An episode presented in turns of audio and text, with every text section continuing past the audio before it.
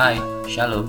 Firman Tuhan melalui Ibrani sepuluh ayat dua puluh lima mengatakan, janganlah kita menjauhkan diri dari pertemuan-pertemuan ibadah kita, seperti yang dibiasakan oleh beberapa orang. Tetapi, marilah kita saling menasehati dan semakin giat melakukannya menjelang hari Tuhan yang mendekat.